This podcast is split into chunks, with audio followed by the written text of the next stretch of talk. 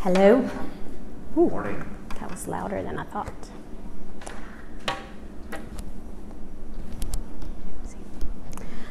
So, my prayer for today is this, and really, this is my prayer every day God, hold us in your truth. Amen. Okay, show of hands if you were raised in a paradigm where you read the Bible literally and do not question it. Okay, so yeah, being in the Bible Belt, right? So many of us grew up with this mindset. But the problem is, there are some really terrible stories in the Bible.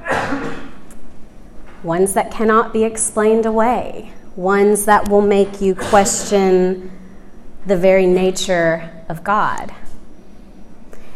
And for a lot of us here, um, appealing to the word as truth, no questions asked, is simply not a sustainable response for what should be an ever evolving and maturing faith. So, the Old Testament. The Old Testament reminds me of those Disney fairy tales because as a kid, you take them in and you don't really think anything of it. Like, you know, Cinderella's abused by her stepmother and stepsisters. Belle falls in love with her kidnapper. Like, isn't that messed up?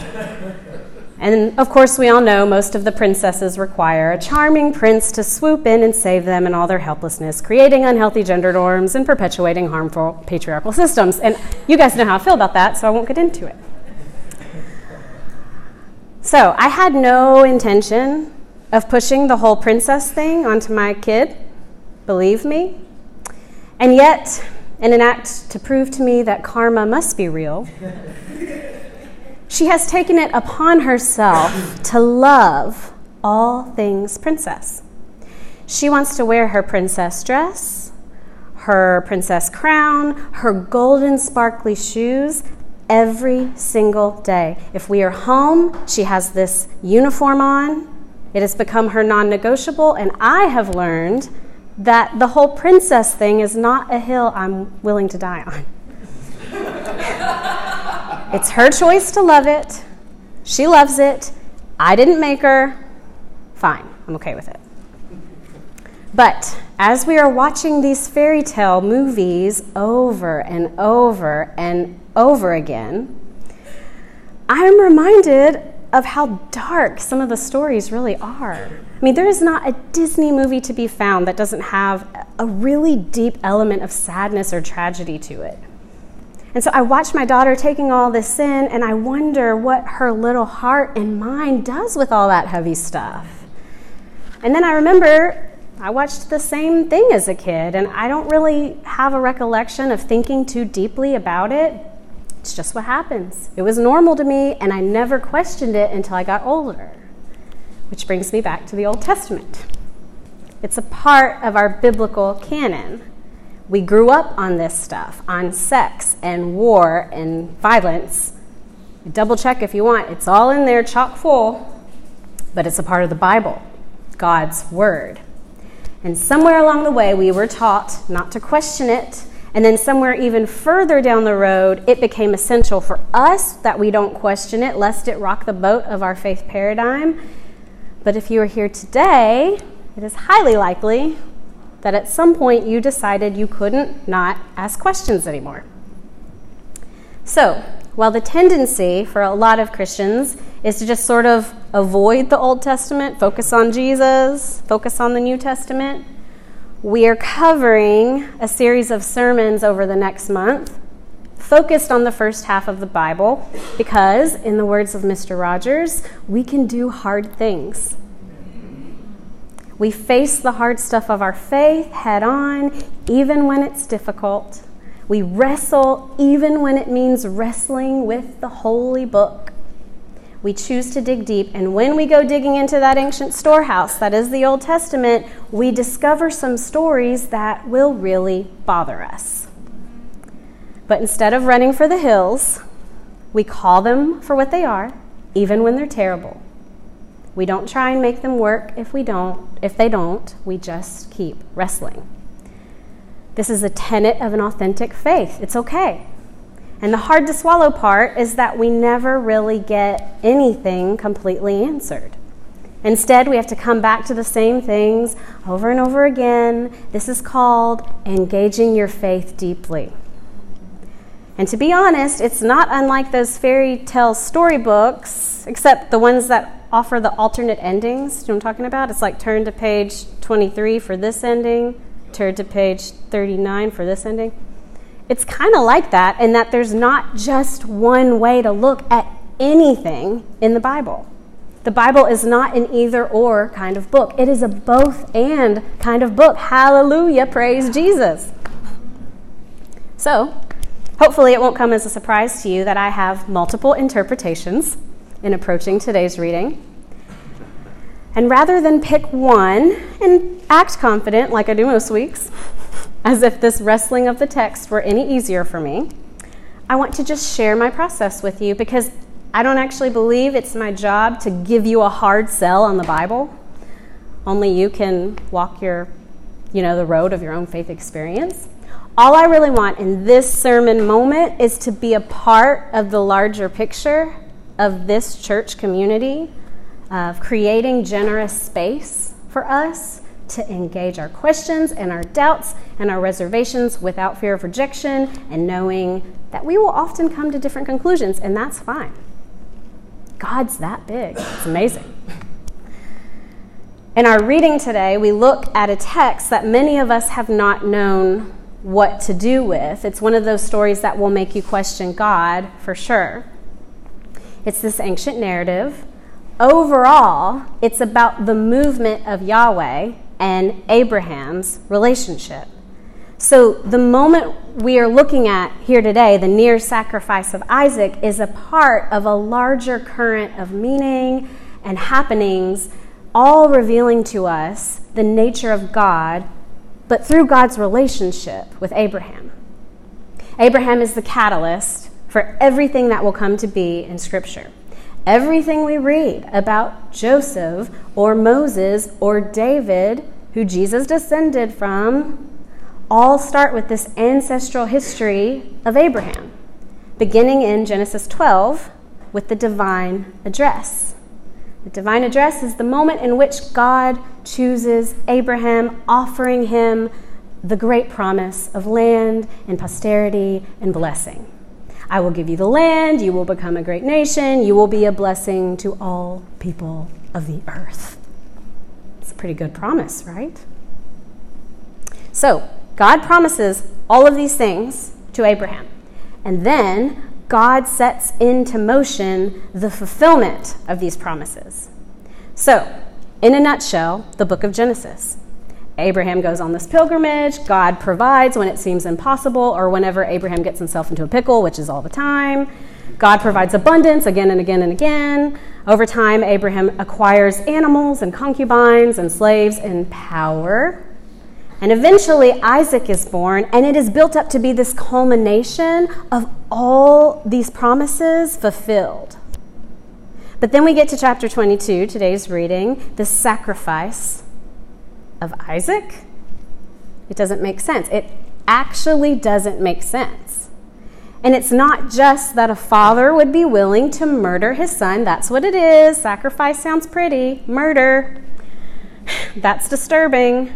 It's not even that God would require this murder. Again, deeply troubling, maybe more troubling for us. But keeping the whole narrative of Abraham in mind, what's most confusing to me is the contradiction of the promise. So, everything that God had promised, for God to set it all into motion, provide abundantly, including the miraculous conception of Isaac, and then for God to say, okay, now kill Isaac, it contradicts God's own promise. It doesn't make sense. If Isaac dies, the promise dies. So sometimes the only way I can make sense of this story is to read it metaphorically. Sometimes I just I read it and I see Isaac as representative of of our identities and our egos and it's like God is asking, are you willing to be defined outside all of this? Who are you if you have nothing? Because Isaac represented everything for Abraham, right? So, outside of your material things, outside of your power, your reputation, outside of your family, outside of all you have ever done and acquired, who are you in the eyes of God? And then other times I don't read it metaphorically at all. Every single time I approach the text, it's different because I'm different, because the view is different, because the world has shifted. Some days when I read this story, all I can see is Abraham's role within the world's broken systems of that time. Because he's the OG. Like, he is the original patriarch. and he represents so much of what not just Christianity, but all, like major world religions have used for hundreds of years to oppress, most specifically in relationship to, to women and, and to slavery. Now, for the most part, society now operates in contradiction to how Abraham would have seen the world, and this is a good thing, right? It, it, it, proves the world is improving. This improvement, I believe, reflects our movement toward the kingdom of God on earth and moving toward a culture of equality over time, even if at a snail's frickin' pace, has done so much for how we understand God today. Because when there's no limit to whose voices get heard in the world, from home to the workplace to the pulpit, music stand, when, when all these different voices get heard, we know God, the creator of us all, more fully. Abraham and the people of his time didn't have this perspective, but I can't help but wonder if he would have gone as far as he did, his son at the altar, knife at his throat. Would Abraham have even gotten to this point had other voices had some real input on his faith journey? Different voices with different perspectives? Who knows? Perhaps Abraham would have understood right away what God was ultimately asking of him without having to traumatize his son. And read ahead, dude was affected.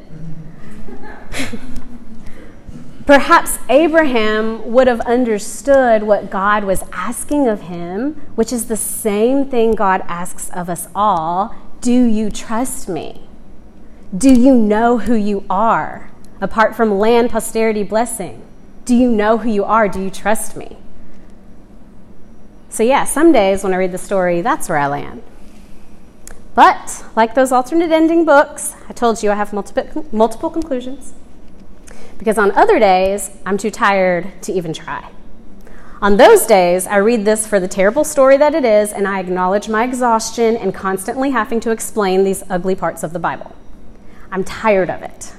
And the truth is, there's no perfect way to reconcile these terrible texts. They will always coexist with the rest of Scripture.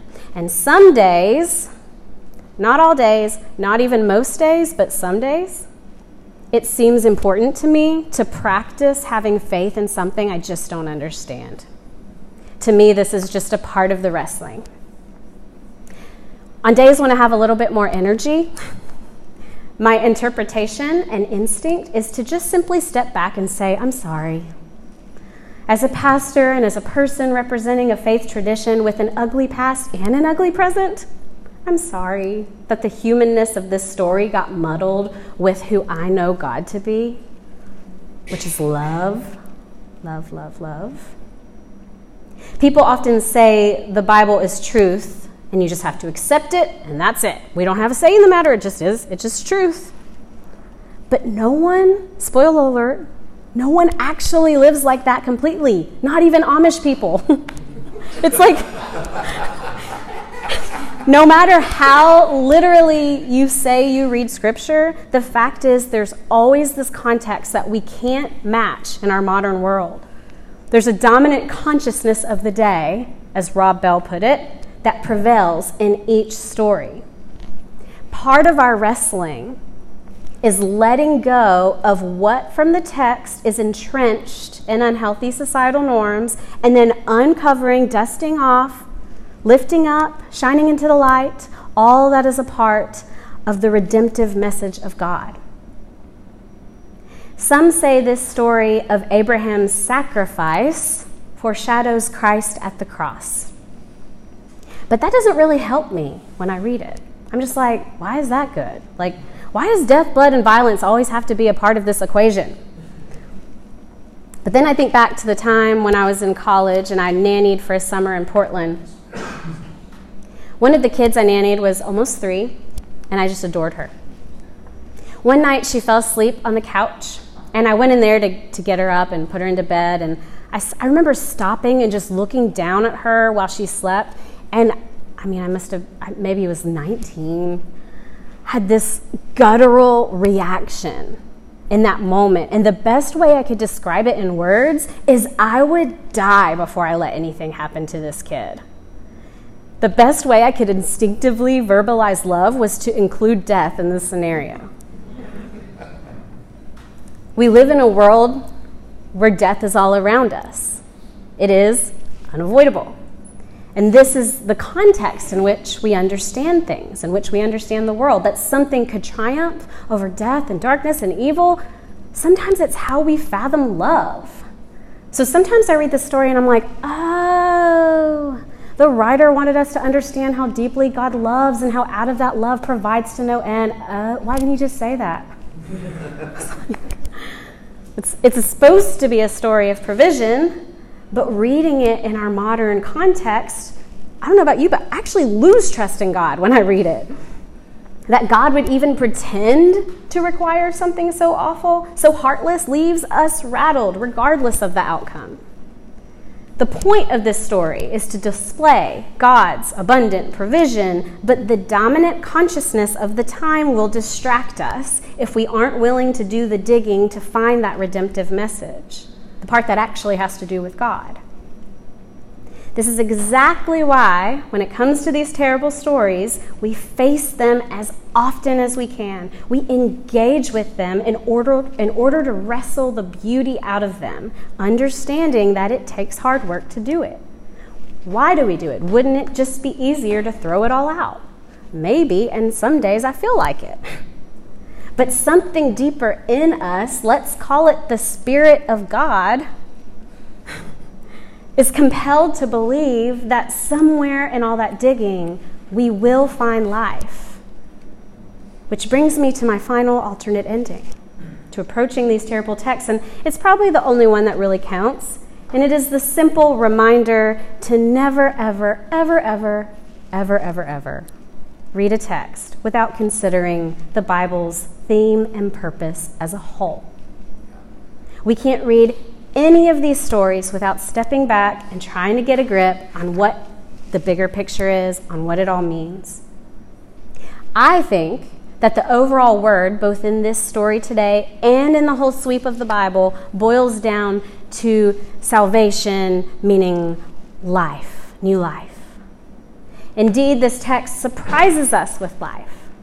So we lean into that, not away. We feel uncomfortable with this story, never comfortable. We've got questions, we're never quite settled, but we lean into all of this because on some level, life is to be found. On some level in this story, Abraham, and all his imperfection and limitations and mistakes made, knew that God had the ability to bring life to this death scenario. And that's what God does, right? God surprises us with life again and again, even though we're surrounded by death in every direction. So, whether through found life found in our sacred community, or the birth of a baby, we did the child dedication last week, or our work, our endless work of peace and justice in the world, or the hope of the resurrection, which is our central hope as Christians.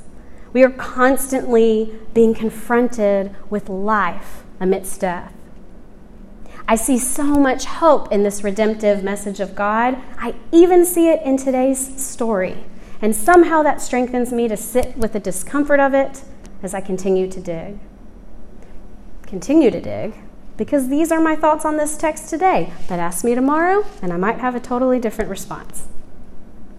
I hope for the sake of your own wrestling for the sake of your own depth of intimacy with the divine, that you might have a different answer tomorrow, too, and the next day, and the day after that as well. And as we keep digging deep together in holy community, may you never feel alone or crazy or scared or rejected. And what's more, may you take an irreverent, wild, mystical delight in this road less traveled, in this reckless, wrestle filled faith. So, my prayer continues to be for all of us God, hold us in your truth. Amen.